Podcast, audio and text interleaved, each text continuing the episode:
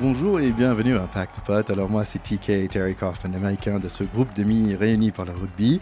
Notre but c'est très simple, c'est de parler rugby entre copains, d'être votre clubhouse audio pendant ce tournoi destination. Donc je suis très content d'être là avec mon ancien coéquipier, Charlie Beyer. Bonjour, moi c'est le allemand du groupe. Non, je... oh non. je l'attendais. On l'a fait international ou pas? Ah, il l'a fait, il l'a fait. Ça a tardé, mais il l'a fait. Salut mon ticket, salut Théo, salut Alban. Ravi de vous retrouver tous les quatre pour reparler de ce tournoi qui était super, même si c'est mal fini. je suis très content aussi d'être là avec, euh, avec personne qui m'a appris les, règles de rugby lors d'un match euh, équipe de France euh, Nouvelle-Zélande. C'est Théodore de Saint-Rémy, anciennement de Metro Racing. Ouais, salut à tous. Ben moi, je suis bien français. Désolé de vous décevoir, je n'ai pas d'accent à utiliser. En revanche, je suis super content d'être là. Et avec nous pour donner une autre vision sur ce jeu, pas, pas une vision dans le pack, mais plutôt une vision derrière, on est très content d'avoir Alban Borel des Pink Rockets. Salut la team, salut Ticket, effectivement ravi d'être toujours là parmi vous, toujours française, même si je peut-être que j'en ai un petit peu, j'ai un peu, un peu moins de cette fierté française depuis vendredi soir, mais bon, c'est pas grave. Oh. Je plaisante, euh, mais euh, ravi d'être parmi vous à nouveau ce soir. She is back. And I am back. Yeah. She's back. Alors c'est assez marrant, c'est pas la première fois que, que je regarde un tour dans destination, mais euh, quand même c'était, comme on dit en anglais, un emotional roller coaster. C'est toujours comme ça, cette, euh, mm-hmm. cette euh, montagne russe? Alors ce, cette année, il était particulièrement, particulièrement serré. Hein. Il, y a, il, y a, beaucoup de beaucoup d'équipes se sont tenues en, en, très peu de points. Je, je de mémoire, c'est rarement aussi serré quand même. Hein. Oui, c'est même assez incroyable. Ouais, c'est même assez incroyable cette année parce que beaucoup de matchs auraient pu basculer d'un côté ou de l'autre. À part Irlande-Angleterre, entre les, entre les grosses équipes, en fait, euh, à part Irlande-Angleterre qui a été quand même assez dominée par les Irlandais, et mis à part le sort de, de nos amis italiens. Mais tous les autres, effectivement, se sont joués à peu de choses. Et euh, ce que ça veut dire aussi, c'est que le niveau global augmente dans cette compétition et que toutes les équipes se tiennent en peu de points. Donc euh, je pense que gagner le tournoi est d'autant plus un exploit et les futurs grands chelems seront d'autant plus valeureux et difficiles à aller chercher. C'est vrai qu'il y, a quand même, euh, on est, quand même loin de l'époque où il y avait l'Italie et l'Écosse qui se, qui se battaient pour la cuillère de bois, dont on se moquait un peu d'eux, comme quoi c'était leur, leur trophée à eux à aller chercher, là, quand même. Euh. Ah, elle est, elle est, elle est loin, cette époque. C'est très Oui, surtout vendredi, elle semblait très loin. bon, il y a quand même aussi les Gallois. Il y a, y a, quand même aussi les Gallois qui ont mis 40 points aux Anglais.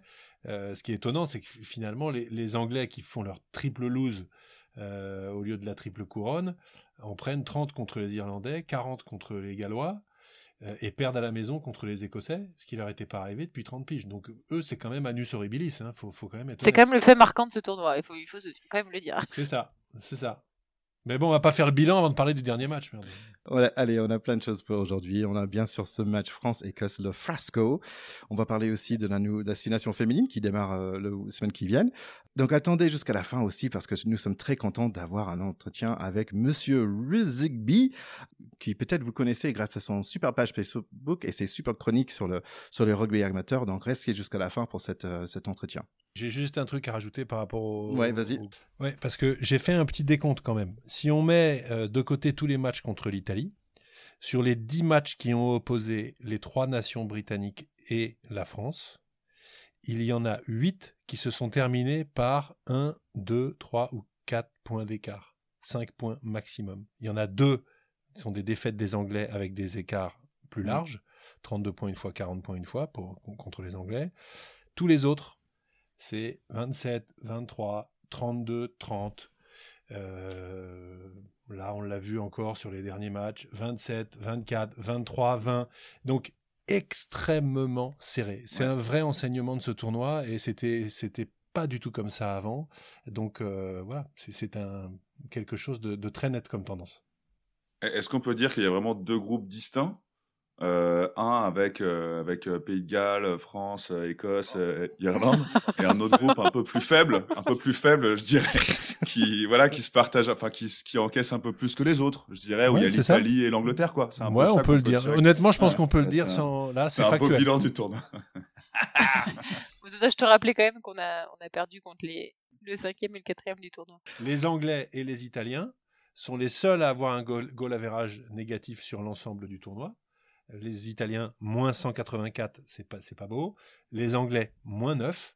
Et tous les autres après, les Français, les Gallois, les Irlandais, plus 47, plus 48, plus 37, plus 61. Donc, ça ce aussi, que je dis, c'est un un, un déant de. Il y a les positifs et les négatifs. Tout à fait. Il y a un truc aussi, c'est que l'Écosse, on va parler de, ce match, on va, on va y arriver. Mais ce, ce pauvre Écosse, je trouve aussi, ils ont perdu euh, par très peu. Ils ont perdu leurs deux matchs par moins de 4 points, je pense, que pour les deux matchs. Et ils sont quatrième. Et je trouve ça triste pour leur sort parce que ils ont gagné euh, trois super matchs et ils, étaient, ils sont vraiment une équipe très forte, mais ils ont juste pas de bol à ce niveau-là, quoi. Ouais, mais ils ont eu tellement de bol contre nous là que ça fait une moyenne.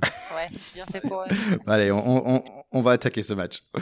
Bon, avant qu'on puisse vraiment démarrer et discuter le match, il faut parler de l'avant-match parce que quand même, il y avait le retour de Gophergate. Euh, alors, euh, si quelqu'un peut essayer d'expliquer, euh, la Fédération française a posté un petit tweet pour célébrer la journée de l'international de la gaufre, c'est bien ça? Oui, et peut-on dire qu'ils se sont donc gaufrés sur, sur cette communication? C'est de, de Euh, non, mais en fait, la, la Fédé a sorti un tweet euh, vendredi, c'était vendredi, sur le, la, pour célébrer la journée internationale de, de la gaufre, qui, pour mes mots, avait été un des, peut-être un des facteurs, euh, avait été un des facteurs euh, pour lequel la France avait éclaté, on va dire, sa, sa fameuse bulle sanitaire. Euh, ils se sont permis une petite, euh, une petite, une petite vanne euh, qui est effectivement assez mal passée, notamment auprès des Écossais, parce que les Écossais avaient dû du coup décaler leur match contre la France euh, initialement prévu euh, euh, fin février pour, euh, pour pour cette raison, et donc euh, et donc ils nous l'ont démontré sur le terrain, hein, clairement. Hein Oui, c'est Voilà. c'est sûr.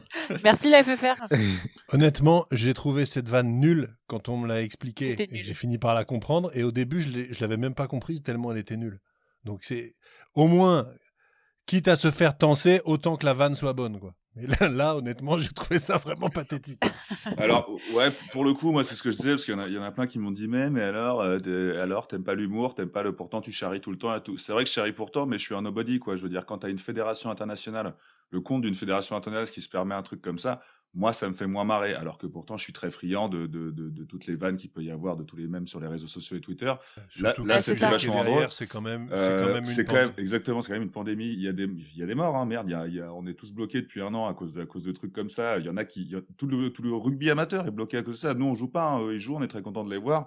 Enfin bon, ils ont des, ils ont des, des, des, des, des permis que nous on n'a pas et, ça- ils, et ils les ont, euh, ils, ils ont débordé, ils ont brûlé cette, cette euh, bulle sanitaire. Donc c'était donc pour le rugby amateur déjà un petit, un petit, euh, une petite insulte. Je pense que pour les Écossais, clairement, euh, je comprends qu'il est mal pris. Et même pour les Gallois, parce que c'est quand même des mecs qui ont dû soulever leur trophée. Bah, ils sont revenus une semaine après pour soulever leur trophée. euh, Bon, bon, il n'y avait pas de public quoi qu'il arrive, mais c'est, enfin, c'est, c'est quand même plus sympa Ouais, de, non, gagner de après un match, quoi. Et là, clairement, euh, C'est le- clair. la fin de la journée, bah, la fin du tournoi, elle se passe en une journée. C'est justement pour, pour que ce soit un gros enjeu, pour que ce soit une belle fête du rugby, malgré, malgré le manque de spectateurs.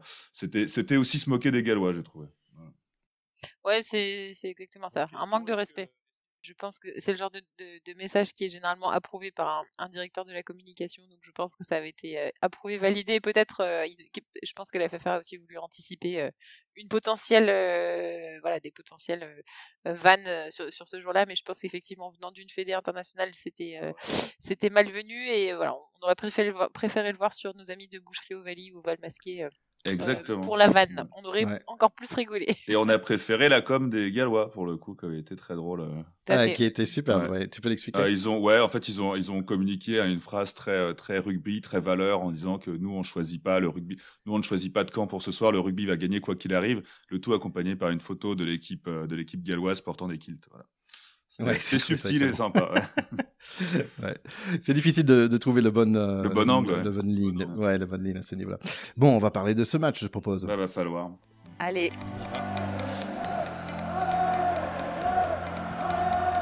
Allez, ce match démarre avec 85 sélections pour 28 ans pour Mr. Hogg. Euh, il y a aussi quelques joueurs de l'Écosse que je connais pas leur nom quand même. Je pense que c'était à cause de cette date qui était changée. Pour la France, je connais tout le monde, sauf que je vois Fico LL. Je me pose la question si c'est normal. Le Flower of Scotland dans un stade vide, ça fait quand même son effet. La Marseillaise aussi. hein. Les cours de chant ont bien payé, ou peut-être c'était un bon sono.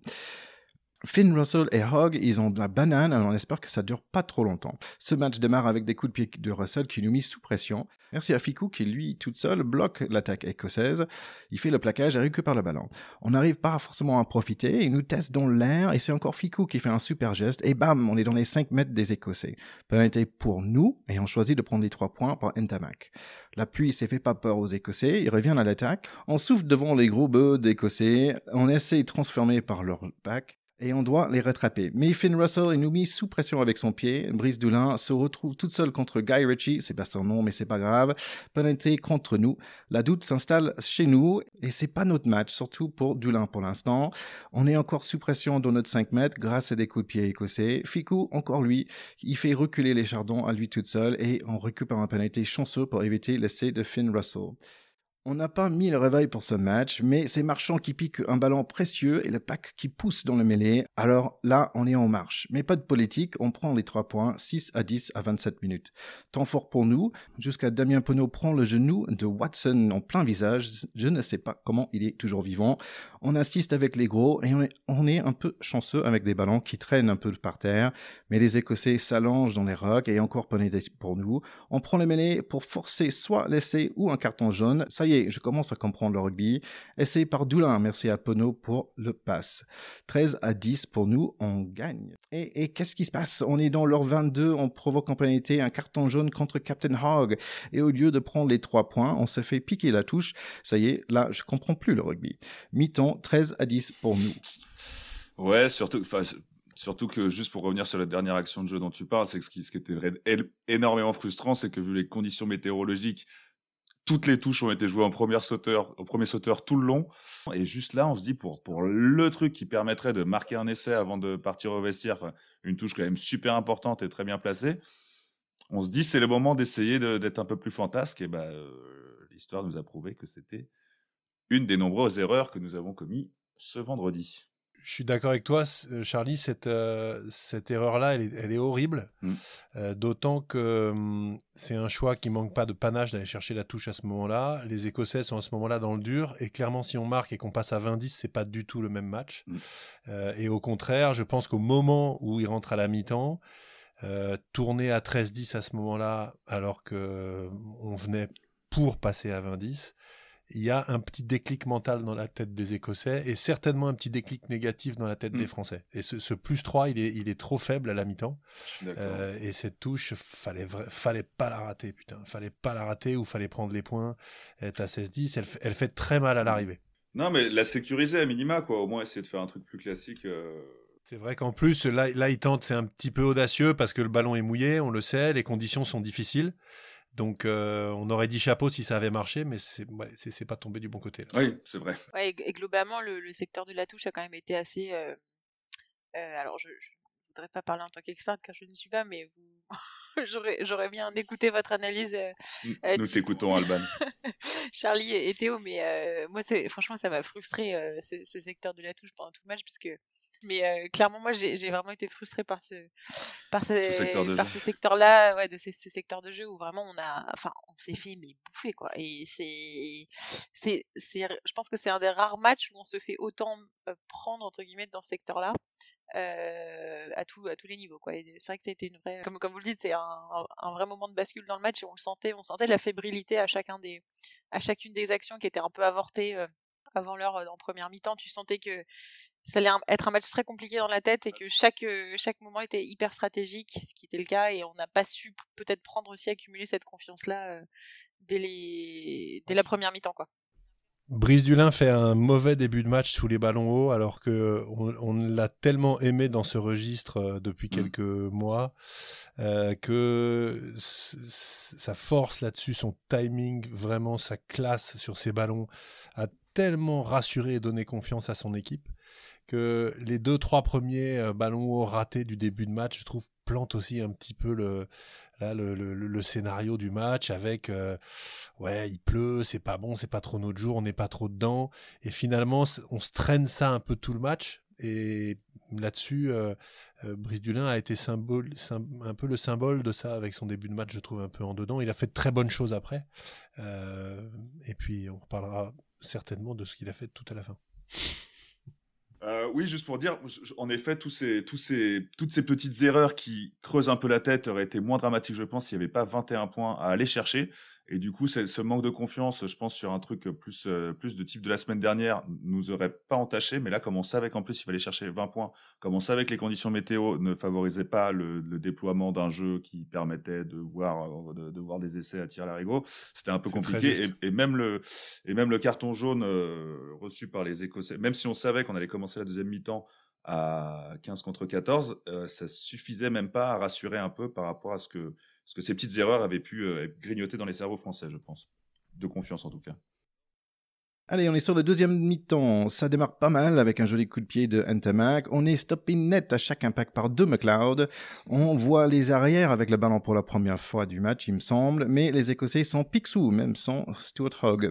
Et voilà le moment de génie qu'on attendait. Doulin relance avec Ntamak. Ça finit dans les mains de Vakatawa pour Pono qui s'offre un joli essai avec un coup de pied magnifique. Après, la transformation difficile, c'est raté par Ntamak. Pas de carton jaune quand même sur un plaquage sans ballon. You scored it, il a dit Barnes. Bon, tiens, j'aimerais bien que quelqu'un m'explique ça. 18 à 10 quand même, donc on souffle un peu. Ballon au écossais. Russell tente un drop de 50 mètres. Moi, je trouve ça intelligent car ça fait, même s'il a raté, ça fait passer le temps. On perd un mêlée et ensuite on perd le roux aussi, mais c'est mon pote Romain qui entre. On a été par l'Écosse à 53 minutes, 18 à 13. Tenez-vous prêts. On est dans nos 5 mètres. Ponori relance 50 mètres. Ça roule sur le périphérique. On est direction essai, mais le coup de pied est mal choisi par Dupont. Comme Théo a dit la semaine dernière, c'est le chien enragé Camille Chat qui nous sauve un essai avec un plaquage offensif, mais on est quand même sous pression. Trop de fautes pour nous. Les Écossais sortent leur super jeu de la touche, leur Toulouse écossais. On va dire que c'est le Dundee. Ça paye pour les Écossais. Le ballon arrive dans les mains d'un chauve Cherry. Et là, on perd le match, 18 à 20 à 61 minutes. On a besoin de marquer beaucoup trop de points maintenant. Grosse poussée positive pendant 5 minutes. On arrive à marquer un essai par Rebadge. Entamac rate la transformation encore, bizarre. Mais on commence à gagner ce match. 68 minutes, on est pénalisé dans nos 22. Mais les Bleus sont soumises et les Chardons sont en force tellement que Finn Russell essaie de décapiter notre Brice de à nous. Just to be sure, il faut trois minutes pour les arbitres de comprendre c'est un carton rouge, évidemment. Donc, pour être le number one dans ces six nations, il faut marquer 17 points en 9 minutes à 15 contre 14. Mais, oups, Serin prend un carton jaune, 14 à 14. Il nous reste 8 minutes pour gagner ce match. On est sur l'attaque chez eux avec 2 minutes à jouer, mais là, je comprends plus rien, car d'un coup, à 80 minutes, les Écossais sont sur notre 22. On récupère le ballon, mais Brice Delin ne fait pas le coup de pied pour arrêter ce match de Dingo. C'est la même que la semaine dernière, mais dans la mauvaise sens, c'est nous qui risquons de perdre. J'en peux plus. C'est Vin Dormel qui marque l'essai de la victoire 27 à 23. J'ai fini ce match l'opposé de la semaine dernière où j'ai sauté de mon canapé. Là, j'étais juste cloué.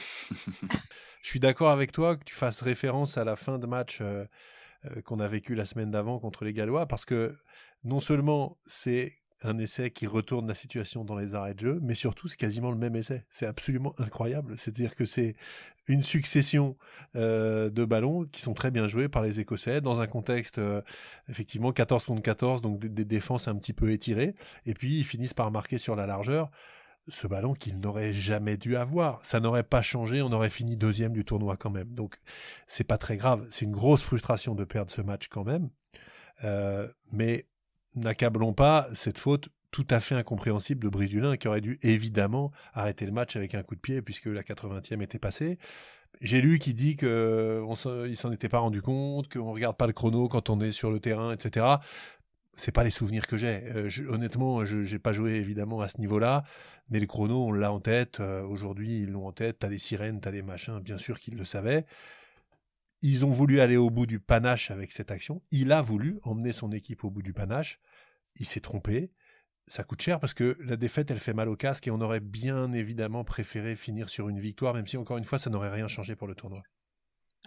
Tu, tu, tu, parlais de, effectivement des quelques justifications qu'on a pu euh, entendre ou lire. Effectivement, c'est, je crois que c'est Ficou qui euh, sur le sur le CRC euh, samedi soir qui, qui donne quelques explications. Effectivement, le fait qu'il y avait quelqu'un en face de lui qui pouvait potentiellement le contrer, certes, ou qu'il avait des joueurs qui l'appelaient pour jouer, etc. Ça, je pense que c'est un peu plus audible en tout cas que, que le fait qu'on regarde pas le chrono, parce que je suis d'accord avec toi n'importe qui dans ce genre de match était justement trois fois plus attentif au chrono. Et puis, il faut pas oublier que Brice Dulin, c'est le papa de l'équipe. Hein. Brice Dulin, c'est le plus âgé de l'équipe, c'est le plus âgé sur le prêt. S'il est là aussi, c'est pour être le patron et c'est pour être le mec qui fait pas les coups de panache à deux balles. Euh, il, aurait dû foutre ce ballon en touche, c'est tout. Ne l'accablons pas, il aurait dû. C'est vrai que c'est à la fois une, énorme déception venant de, lui, ça aurait pu être un, n'importe quel autre genre, mais c'est vrai que encore plus, je pense, venant de lui, comme beaucoup, on a tous réagi en mode oh non, pas toi. pas après tout ce que tu as fait. Ah, pas après tout ce que tu as fait, exactement. Mais c'est voilà, c'est c'est un excès un excès de panache effectivement. On reste cool pour nos écouteurs. On n'oublie pas, un, on est un podcast familial. Deux, on est des admiratifs des sportifs, des joueurs de l'équipe de France. Bien sûr. Donc on n'accable pas du tout les personnes, évidemment. Sauf Owen Farrell, évidemment. Pas du tout à Brice Dulin. euh... Sauf les Anglais. on n'en veut pas du tout à Brice Dulin. Mais cette action, est raté, il ah faut le dire. Bah, moi, bon, pour, pour avoir ma, ma, petite touche sur cette fin de match, honnêtement, pour moi, la frustration était déjà, c'était déjà arrivé. On s'est fait marcher dessus par ces Écossais tout le long du match. Je pense que c'est un peu, c'est quand même eux qui nous ont envoyé la violence. Hein. C'est eux qui nous ont envoyé le, et, nous qui avons montré du doute. Euh, ça n'enlève rien, en effet. Tu prenais l'exemple de Dulin et ça n'enlève rien à son tournoi. Je pense que pour l'équipe de France, c'est un peu pareil. Moi, à ce moment-là du match, j'avais déjà de toute façon perdu l'espoir de, finir champion. Et c'est vrai que quoi qu'il arrive, de toute façon, on finissait Or, deuxième. c'est ça qu'on cherchait. Voilà, oui, oui, c'est ça. La, déception était déjà là. La déception était déjà là. Euh, qu'il aille, qu'il aille chercher un essai de, de panache pour. C'est un peu. C'est un, un, peu anecdotique. Excès, excès d'orgueil. Mais je pense que c'est c'est un moment où les câbles ne sont pas touchés sur tout un tournoi qui a été quand même assez magique. Donc euh, et, et, et, ça n'a pas beaucoup de conséquences. Donc euh, donc moi je lui en veux pas des masses là-dessus et j'étais déjà dépité avant ça quoi. C'est-à-dire ça m'a pas, je pouvais pas baisser les bras plus bas qu'il n'était déjà à ce moment-là du match. Pour rebondir sur ce que disait euh, euh Alban euh, à la fin de, du, du, magnifique euh, déroulé de la première mi-temps de Thierry, je pense que la touche est, un, est vraiment un gros indicateur sur ce match et en particulier notre performance en touche défensive qui a été mais inexistante. On a piqué un ballon en touche aux Écossais à la 77e.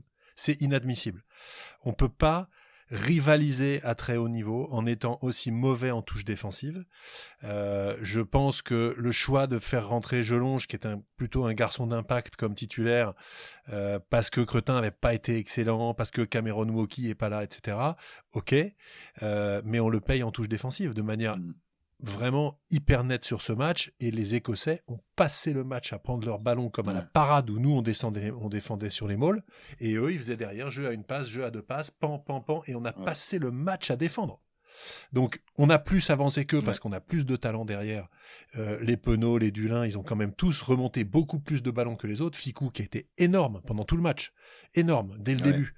Euh, mais franchement, on n'a pas existé dans les rucks on a été très très moyen dans les rucks et tellement inexistant sur touche défensive que les Écossais ont joué à leurs mains pendant tout le match. On peut pas gagner un match comme ça. Donc on dit no scrum no win, mais j'ai envie de dire parfois no defensive line out no win. Voilà, c'est tu peux pas parce que en face euh, c'est non mais c'est quand même pas des c'est quand même pas des pimpins qui t'envoient euh, tout le match euh, Van der Merve, Watson et compagnie et quand ils ont tous les ballons parce qu'en touche tu les laisses faire c'est quand même très très compliqué tu parles de Watson et je pense que si on devait définir la porosité de la défense française, ça, elle se caractériserait dans l'avancée de Watson sur tous ses ballons parce que je crois que je sais pas combien de kilomètres il a parcouru sur, enfin de mètres il a, de kilomètres quand même, on s'emballe pas, mais le nombre de mètres qu'il a parcouru sur ses attaques, mais c'était c'était monstrueux et, franchement c'est vrai que tu te posais quand même la question de cette défense était quand même euh, bien plus inquiétante que je trouvais que contre le Pays de Galles, euh, enfin en tout cas sur des pas, pas sur tous les points de vue, mais euh, j'ai regardé les stats, il a pas avancé tant que ça en nombre de mètres. Par contre, il a avancé de quelques mètres à chaque fois qu'il a pris le ballon. Ça, c'est clair. Il nous a mis sur le reculoir pendant tout le match. Ça, c'est clair. Et donc, même un mètre, en fait, ça suffit. Tu recules, tu recules, tu recules, tu subis. C'est clair. Et c'est ça qui s'est passé sur ce match-là. On a beaucoup trop subi et on les a laissés jouer, notamment en leur laissant tous les ballons. Après, en défense, je pense qu'il y avait quelques joueurs qui n'étaient pas trop là. Euh, Vakatawa s'est trouvé en défense plusieurs fois alors que c'est un défenseur exceptionnel quand il est en forme. Bernard Leroux, 5 plaquages à l'issue du match alors qu'il nous a fait des matchs à 25 plaquages. Donc il n'était pas là. Euh, il passait complètement au travers sur l'engagement. D'ailleurs il sort à la 52e. Euh, c'est quand même un peu une sanction. Et je pense qu'ils n'étaient pas revenus et il manque de compète et ils n'étaient pas revenus, ils étaient pas revenus à, à, leur forme. De même, à mon sens, que l'ami Dupont qui a fait son plus mauvais match avec notamment ce petit coup de pied, tu, tu racontes très bien cette oh, action ah extraordinaire où l'équipe de France remonte tout le terrain, mais pourquoi il nous tape ce coup de pied? Il y a zéro danger. Il a qu'à continuer à jouer. Je t'assure que quatre temps de jeu après, il y a essai. C'est une certitude. Pourquoi il lâche ce ballon? Il n'est pas dans le coup. Donc, est-ce que. C'est un, tournant du match, ça aussi. Hein. Ah ouais, c'est un énorme tournant du match. Et est-ce que parfois, mais c'est facile à dire après, hein, nous on est des commentateurs, euh, est-ce que parfois là, avec le fait de laisser tout le temps Dupont, c'est pas aussi la petite erreur qui fait qu'on le remet jamais en cause? Est-ce qu'il n'aurait pas dû mettre euh, Serein d'entrée, qui avait rongé son frein, fait une bonne rentrée contre le Pays de Galles, euh, et faire rentrer Dupont le dernier quart d'heure?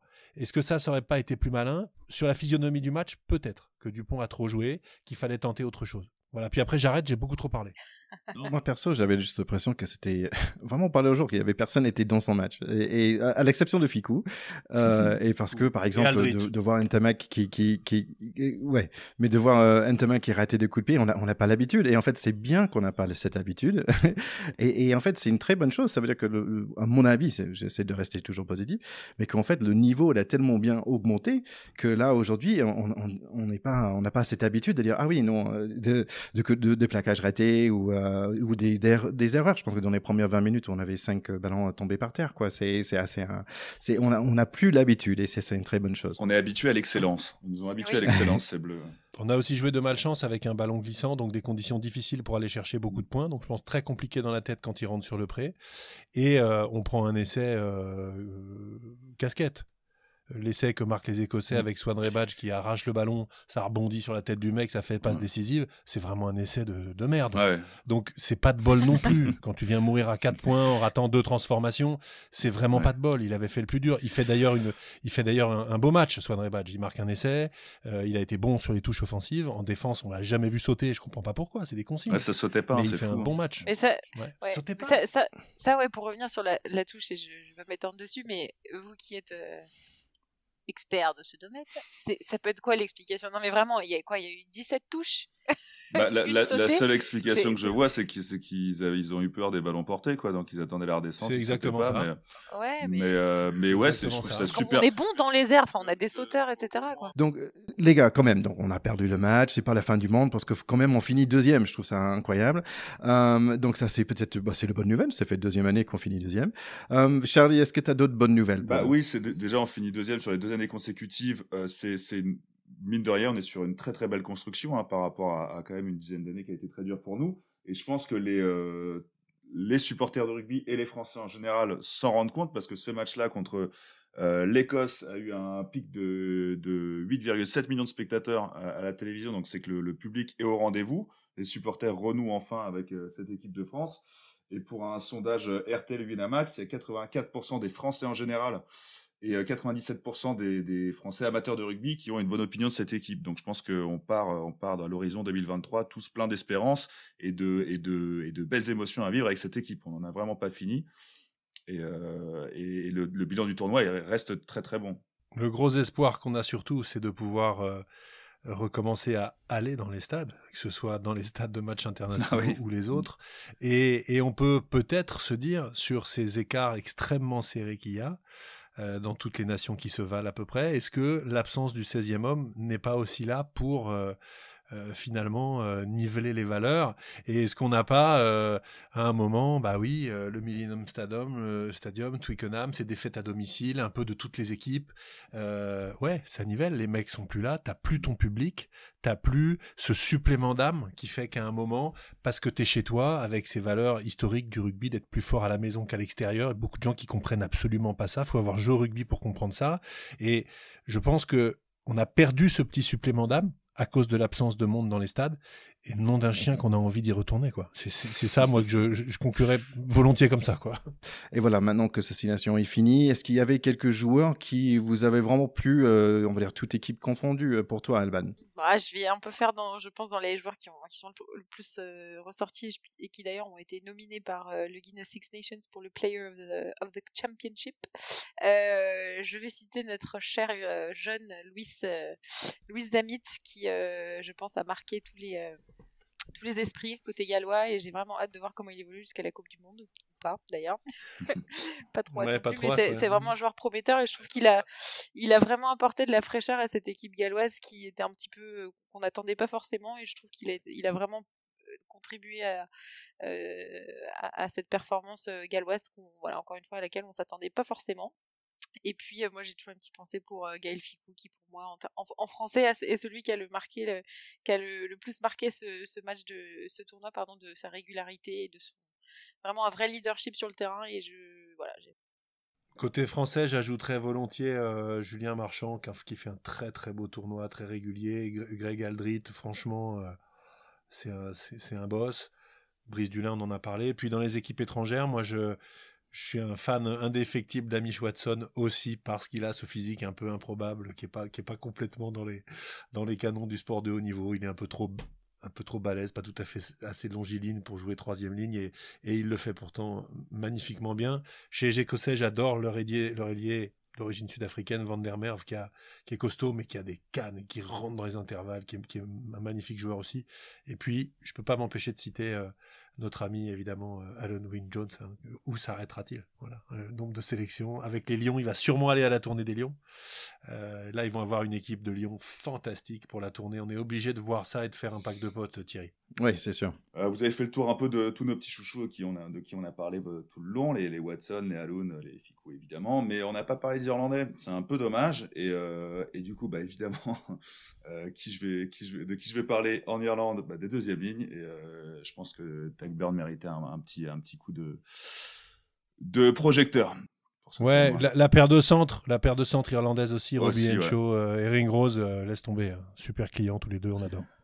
Bah, je te rejoins sur les Irlandais aussi, mais cette fois-ci pour moi c'est l'autre tag, c'est Tad Forlong, le, le, pilier, parce que bah il y avait un moment où il a, il a, il a fait des jukes, il a sorti des, des, des pieds, des, ouais, il a sorti des crochets et tout, et ça m'a fait plaisir de, de voir un, un, gros bébé comme ça euh, faire ça, ça m'a fait plaisir. Et sinon, euh, franchement côté français, j'étais très content de voir euh, Damien Penaud de retour. Je trouve que ah il, ah il est magnifique, il, il y a un magique en lui et je trouve ça vraiment chouette. Quelle classe. Allez, donc Destination, c'est fini, mais c'est pas fini parce que Destination féminine, ça démarre d'ici une semaine. Donc, euh, mais dans une structure un peu différente, n'est-ce pas, Alban? Oui, c'est ça. Le, format a été revu suite au on va dire, de timing euh, et de disponibilité des joueuses. Donc la France qui est actuellement en préparation euh, de son premier match qui se tiendra ce week-end contre euh, l'Angleterre. C'est un match qui aura lieu à Vannes à 20, à 20h. et puis qui du coup enchaînera sur un deuxième match le 17 avril contre l'Irlande et les finales, on va dire, de, de ce tournoi Destination 2021 aura lieu le 24 avril. Donc voilà, on a un mois avec deux matchs ou trois de, l'équipe de France, euh, en espérant les voir euh, évidemment en finale. Euh, peut-être contre nos amis anglaises, certainement contre nos amis anglaises. en tout cas, ça sera, ça devait être un, beau tournoi de préparation pour la Coupe du Monde, mais qui a du coup été annulé. On, verra quelles seront les, prochaines échéances, mais on va se focaliser sur celle-ci, qui je pense sera très importante après autant de temps absente des compétitions internationales. Et, et, juste pour nous remettre un peu dans le bain, parce qu'il faut dire que quand même les Anglaises c'est les plus forts. Ils ont euh, Amélie Scarrett qui est euh, le, la joueuse de l'année euh, l'année dernière. Euh, deuxième normalement l'année dernière c'était nous. Euh, on était quand même un peu surpris de mémoire par l'Écosse qui nous a fait un match nul contre nous. donc donc c'était un match un peu difficile à regarder si ma, ma mémoire est bonne. mais par contre chaque fois qu'on joue contre l'Angleterre c'est vraiment très près j'ai le sentiment. donc donc voilà donc des belles matchs à voir. Est-ce que tu tu peux nous donner quelques joueurs euh, clés dans cette, euh, cette équipe de France féminine? Pour moi, ça fait un, bon moment que j'ai pas vu cette équipe et j'ai hâte de les revoir. Bon, je pense bien sûr à, Caroline Beaujard, qui est quelqu'un qui a passé chez, chez nous à Pack de Potes. Donc, ça fait plaisir de voir qu'elle est sur le 31. Mais est-ce que tu peux nous donner quelques, quelques joueurs clés? Des joueurs qui sont des joueurs qui sont des joueuses, Thierry. oui, bah on peut dire qu'aujourd'hui c'est un, groupe qui est assez expérimenté quand même, parce qu'il y a une majorité de joueuses qui, sont là depuis euh, voilà, depuis plusieurs années déjà dans le groupe. Il y a quelques nouvelles, notamment euh, même que honnêtement, je vais être tout à fait honnête avec vous que je ne connais pas.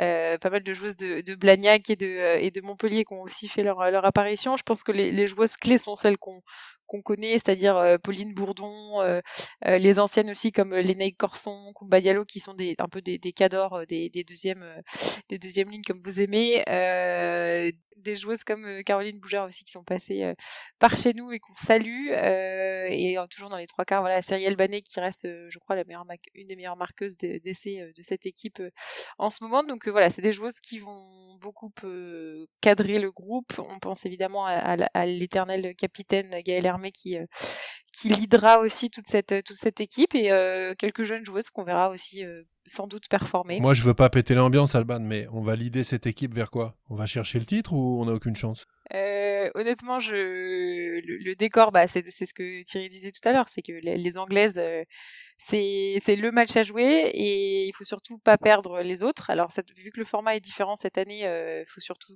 garantir sa place en finale. L'Écosse nous a fait beaucoup de mal l'année dernière et, l'Irlande, je pense, est un peu plus accessible. honnêtement, tout jouera sur le, match du, du 24 avril et je pense honnêtement que les, les filles auront grosse, grosse, grosse revanche à prendre sur leurs deux ou trois dernières défaites contre les Anglaises. C'est exactement ça, c'est un match qui va être sympa à voir. Hum, mais c'est pas sûr qu'on joue contre les Anglaises effectivement, c'est pas sûr qu'on joue contre les Anglais, ça dépendra aussi de, de leurs résultats. C'est ça qui est un petit peu euh, peut-être frustrant dans, dans, ce nouveau format. Bon, il y a des bonnes choses à découvrir et redécouvrir parce que l'année dernière, j'ai beaucoup apprécié de voir cette équipe euh, de France féminine. Ça me fait vraiment plaisir. Euh, donc, juste pour, un petit info, hein, on a du, un tournoi de Sevens qui redémarre à Dubaï normalement le week-end prochain. Donc, euh, si vous, avez, vous êtes en manque de rugby, vous pouvez regarder ça. Et si vous êtes toujours en manque de rugby, bah, il y a quand même la Major League Rugby avec the LA Guiltinis qui continue avec leur nom ridicule. Euh, ils ont quand même marqué 57 points contre les Seattle Seawolves, euh, qui étaient le précédent champion. Donc, quand même, il y a beaucoup de rugby en ce moment et on a passé un très bon moment pour ces, six nations. Euh, la semaine prochaine, c'est quand même Pâques, donc le Pâques de potes va faire un petit pause pour le Pâques. On reviendra d'ici deux semaines pour parler un peu de Heineken Cup parce que ça revient, mais surtout aussi de parler de notre 15 de France féminine et de nations et aussi toucher un peu au top 14 parce que le top 14 ça continue on aura aussi un super entretien d'ici deux semaines avec un agent sportif. Donc, ça me fait vraiment plaisir de parler avec lui. Donc, euh, petite surprise en deux semaines par rapport à ça. Et bon, et pour finir cet épisode, j'étais très content de faire un entretien avec Monsieur Ruzigby. Vous allez découvrir un personnage vraiment attachant euh, qui parle beaucoup de ce rugby amateur. Donc, on va écouter ça tout de suite. De potes, terrain 10 Donc je suis très content d'avoir avec nous Didier Cavaro, donc plus connu sur un autre nom, donc c'est Monsieur Rugzigby, si j'ai bien prononcé, tu vas vous corriger après Didier. Euh, vous êtes écrivain avec plusieurs livres déjà sortis sur notre fabuleux sport, et j'ai découvert récemment votre page Facebook, et j'ai tout de suite pensé que nos chers écouteurs vont adorer ça. Et peut-être ils vous suivent déjà parce que vous avez plus de 28 000 followers. Donc sur votre page Facebook, vous écrivez des chroniques très touchantes sur ce monde de rugby euh, qu'on connaît et qu'on adore. Mais en fait, peut-être la première question, d'où vient ce nom? Bonjour.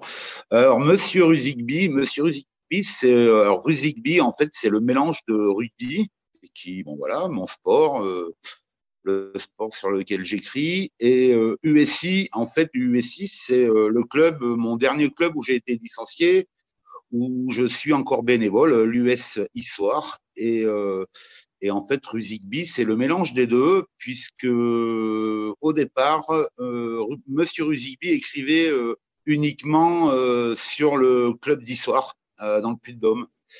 Donc euh, voilà, et puis le nom est resté puisque de chronique en chronique, on est passé du club d'histoire où j'y suis toujours et j'écris toujours dessus où euh, je je mets des photos du club quand je fais une chronique, mais je tends vers des chroniques plus généralistes sur le rugby amateur. Mais j'ai gardé ce nom de Monsieur Ruzigby parce que bah, parce qu'il commençait à être connu. Je vous préviens, plus de trois syllabes, ça devient un peu dur pour moi. Euh, donc, euh, une autre question, c'est qu'est-ce qui, qu'est-ce qui est venu d'abord? Est-ce que c'était le rugby ou l'écriture? Qu'est-ce qui est venu d'abord? Bah, Le rugby, puisque je suis tombé dedans quand j'étais petit. Euh, j'ai pris ma première licence à 6 ans.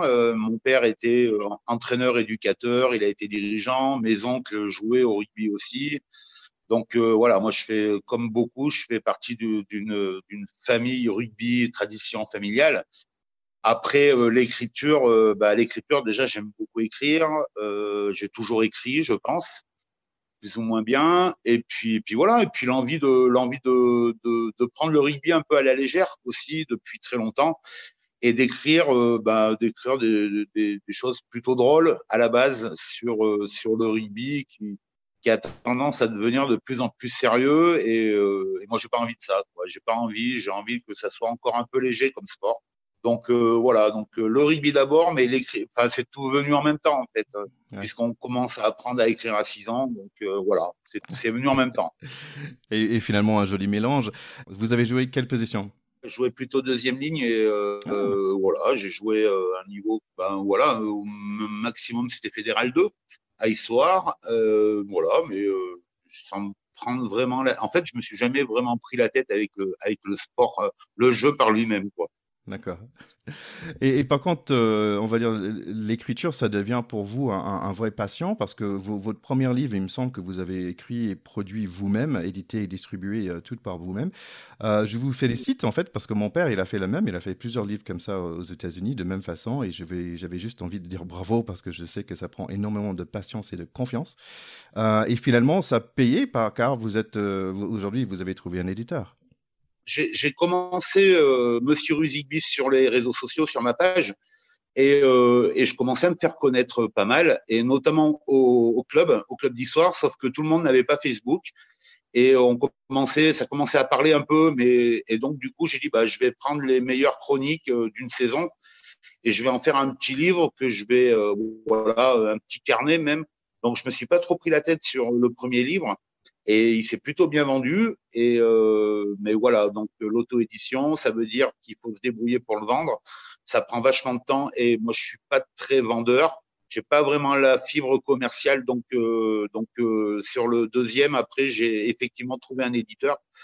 Euh, j'ai vraiment pas eu de mal à le trouver, euh, donc ça c'était cool aussi. Et, euh, et voilà, donc maintenant il y a eu deux livres qui sont sortis, qui ont été édités aux éditions de la Flandonnière. Et euh, pour moi, c'est plutôt du confort parce que je sais de toute façon que je ne vivrai jamais de mes livres. Et, euh, et c'est pas grave. C'est pas grave ouais. parce que l'intérêt, c'est d'être lu. Est-ce que vous vous considérez comme un écrivain ou est-ce que c'est un passe-temps ou est-ce que c'est un patient ou euh, c'est votre métier? Non, non, c'est pas mon métier. Hein. Moi, je suis conseiller en insertion euh, auprès des jeunes. Mmh. Donc, ben, il m'arrive d'écrire quand même aussi beaucoup pour mon métier. Mais c'est pas du tout mon métier. C'est vraiment une passion c'est une passion qui me prend finalement pas beaucoup de temps puisque j'écris plutôt le matin euh, avant d'aller au boulot, là, le matin quand je me lève. Euh, voilà, non, non, c'est. Euh, J'espère que ça resterait une passion et euh, je n'ai jamais envisagé d'en faire mon métier. D'accord. Euh, bah, vous, écrivez beaucoup aussi parce que je trouve que vous avez des posts carrément tous les jours euh, sur votre page Facebook, il me semble. Ouais, j'écris vite et euh, j'écris beaucoup. Enfin, j'écris pas non plus tous les jours, mais je, peux, je peux faire quatre ou cinq chroniques dans dans une journée, quand je suis en repos, par exemple, un week-end, et après je les diffuse en fonction de, de l'actualité ou de mes humeurs. D'accord. Donc euh, ouais, j'écris beaucoup, mais c'est un peu une drogue aussi hein, l'écriture. Hein. ça, ça, donne envie. Euh, il suffit, moi je trouve qu'il ouais. suffit de, de, lire deux ou trois de, de, vos chroniques pour vraiment entendre un, un profond amour pour le rugby amateur. Euh, vous avez dit, dit vous êtes toujours engagé dans le rugby amateur aujourd'hui avec vos clubs?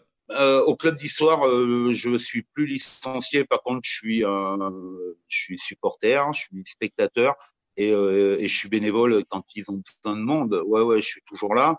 Je suis toujours très près du club. Le club me, me laisse les, les, portes grandes ouvertes pour euh, pour des photos, pour des textes, pour euh, pour des infos. Donc voilà. Mais ouais, je suis encore bien près des. Mais je suis à la fois près de tous les clubs aussi. Quoi. Enfin, j'ai j'ai la chance d'être un peu connu maintenant et, euh, et d'être accueilli super bien. Et ça, c'est vraiment top. Parce que après, je suis pas là pour pour pour dire du mal, pour tailler. Oui. Je suis pas non plus dans le dans le dans la dans le conflit en fait. Oui. Et, euh, et et je, ouais, moi, je suis plutôt dans un rugby euh, rêvé, à la limite idéal. Donc euh, donc ça convient à tout le monde en fait. Oui, c'est vrai que ce que vous écrivez, je trouve très touchant et, et très détaillé euh, sur les, pas juste les joueurs, mais des personnes qui autour, qui sont autour de, de ce sport aussi, et les moments qui sont autour de rugby. Euh, Est-ce que vous avez un préféré ou un favori ou est-ce que vous avez des retours sur euh, des, personnes, vos fans qui disent oh, celle-là on adore. Et par exemple moi j'ai lu euh, celle de j'ai connu votre papa et j'ai trouvé ça fantastique ah cette idée euh, quelqu'un qui, qui, qui vient voir le fiston et dire ah oui j'ai joué contre votre papa. Et j'ai trouvé les, les, commentaires d'autres personnes j'ai trouvé ça idéal. Vraiment sympa. Ah ben, alors c'est drôle parce que parce que je ouais alors il y a, y a des, des chroniques très drôles qui passe bien. Mais quand on joue sur l'émotion, quand on joue sur le, souvenir, euh, c'est des chroniques qui marchent beaucoup. Et, euh, et ce qu'il y a, c'est que je peux écrire une chronique sur le, par exemple, j'ai bien connu ton père. Voilà, c'est ça. Et, euh, et euh, tout le monde s'y reconnaît en fait, les nouveaux comme les anciens. Mmh. Et euh, juste pour, j'ai envie de dire que avec des chroniques comme ça, le rugby finalement, euh, ça prouve que le rugby il a pas tant changé que ça et que ceux qui disent que c'était mieux avant, c'est qu'avant ils étaient plus jeunes. Mais c'est tout, c'est que et les jeunes de maintenant vivent le même rugby que nous on a vécu en fait, et les mêmes histoires et, euh, et la même tradition et la ouais c'est moi ça me fait encore euh, bizarre de, de des fois de de faire des chroniques actuelles et euh, et de réveiller, de réveiller des souvenirs chez les plus vieux. Ouais, c'est superbe. Est-ce que, euh, en fait, j'avais une question sur, cette idée de d'où vient l'idée, comme vous, écrivez beaucoup, mais je pense que vous venez de reprendre dans un sens que bah, ça renouvelle, on va dire, le, rugby, il, est là, il, y a toujours des histoires qui sortent, et parfois, bah, c'est l'histoire, mais parfois, c'est l'actualité. Je ne suis pas sûr si je suis clair, mais... Moi, je trouve que rien ne change. Et euh, après, je, je trouve que, euh, justement, on n'écrit pas là-dessus on écrit sur, euh, enfin, euh, les écrivains du rugby bah, parlent beaucoup du jeu de rugby, de, des traditions, de, mais ils parlent pas de, de, tout ce qui est satellite à, à, une équipe en fait. Voilà, le, le, les spectateurs, les parents des joueurs, la, la, la, copine du joueur, les bénévoles, les dirigeants. Euh, et, et, moi, j'avais envie de parler de ça. Quoi. En fait, je fais des chroniques sur des, des, des, des, moments de vie, en fait, des, hmm. des, et des personnages complètement anonymes et qui, euh, voilà, moi c'est un peu bon, ben j'en fais mon, j'en fais un peu mon, créneau quoi. Et pour des projets futurs, est-ce qu'il y a un autre livre qui va sortir bientôt? Est-ce que peut-être vous allez euh, tenter la fiction, par exemple? Alors, euh, alors j'aimerais beaucoup en fait tenter la fiction. J'aimerais beaucoup faire faire un, un, roman, mais j'y arrive pas. Euh, alors peut-être que ça demandera plus de travail. Il y a effectivement un nouveau livre qui sortira certainement cet automne aux mêmes éditions à la Flandonnière, euh, mais peut-être différemment. Alors justement, on est en train d'y travailler là parce que euh, refaire des sélections de chroniques, c'est un peu, ben, c'est alors non seulement tomber dans la facilité, mais ça devient redondant un peu. Donc, euh, on va essayer de faire différemment. Et puis, un autre projet aussi pour l'automne qui va être une BD, une bande dessinée. Ah. Euh, donc, pareil, chez un éditeur de, de, de Nantes, hein, qui, les éditions petit à petit. Et là, le projet est, est bien en avance. Donc, euh, c'est euh, une BD avec sur mes chroniques, en fait. Donc, retravailler façon BD. Et ça, c'est un, moi, je trouve ça super bien parce que bah, parce que c'est un monde que je connais pas la BD, même si je, je lis des BD, mais je connais pas le l'envers du décor et, c'est super intéressant en fait. Et je suis vraiment impressionné par le par le boulot qui qui, qui en, qui en résulte. Ouais, bah, c'est superbe. J'ai hâte de, de, voir ça. Perso, euh, j'étais très fan de comic books aux États-Unis. Je suis venu en France et j'ai découvert des BD parce qu'on n'a pas du tout la même façon de faire. Et vraiment des, des histoires pour adultes et tout ça. Et j'ai trouvé ça magnifique, des BD. Donc oui, j'ai hâte de voir ça. Ça va être sympa. Vous, vous, avez aussi une autre action, il me semble, pour la, pour la Côte d'Ivoire. Est-ce que vous pouvez nous en parler?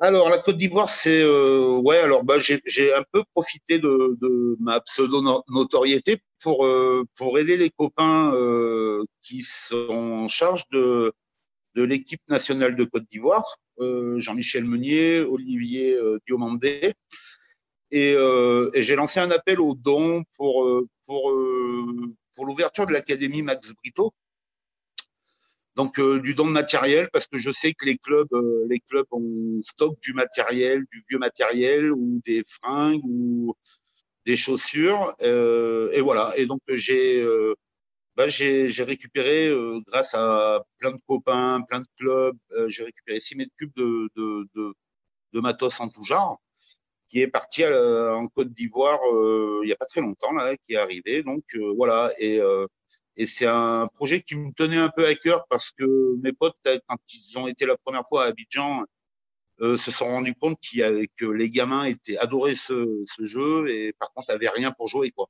Hmm. C'était c'était vraiment donc voilà donc c'est un projet qui ouais ouais qui me qui m'a beaucoup tenu à cœur et puis et puis aussi l'histoire de Max Brito quand même que qui est un joueur qui, qui, a participé à la Coupe du Monde en 95 avec la Côte d'Ivoire et, et qui est resté euh, tétraplégique euh, suite à une action de jeu. Mhm. Et, euh, et, je trouve super de pouvoir, de, de, pouvoir aider, l'aider dans son projet d'ouverture d'une académie pour tous les membres de Côte d'Ivoire. Super, bah, merci. Merci pour, pour ces efforts-là. Alors, nous, on aime bien dire à Pack de Potes qu'on est le clubhouse audio de rugby. Et donc, je vous encourage, nos, chers auditeurs, euh, je vous encourage vraiment vivement d'aller découvrir le, clubhouse littéraire, si je peux dire ça, de monsieur euh, Zigby euh, sur Facebook. Euh, et où est-ce qu'on peut trouver vos livres? Alors mes livres, bah, mes livres, on peut les commander dans n'importe quelle librairie normalement. Euh, parce que je suppose que toutes les librairies n'ont pas en stock. Et euh, sinon, on, commande directement aux éditions de La Flandonnière. Ils ont un site, euh, édition de la flandonnière.fr. Et, euh, et voilà, donc il reste les deux. Alors le premier, celui qui était auto-édité, il y en a plus, j'en ai plus et je ne le referai pas. Donc, euh, tant mieux pour ceux qui l'ont. Euh, les autres, eh ben, tant pis. Mais sinon, les, euh, donc il y a les nouvelles chroniques en terrain connu et les chroniques d'un rugby ordinaire qui sont disponibles aux éditions de la Flandonnière. Bah, parfait. Donc, euh, allez liker ça sur Facebook et euh, pendant que vous êtes là, likez euh, Pacte de Potes aussi. allez chercher ces deux livres. Il n'y a pas encore de, de, livre de Pacte de Potes, mais maintenant on, connaît un gars. Donc, merci beaucoup Didier. Ah oui, il y a aussi il y avait un, joli reportage sur, sur vous sur YouTube aussi par Dans l'intervalle. Donc, allez, je vous encourage, nos chers écouteurs, d'aller chercher tout ça. Merci beaucoup Didier. merci d'être un pote de notre pack. Merci. Bonne journée à vous bonne continuation.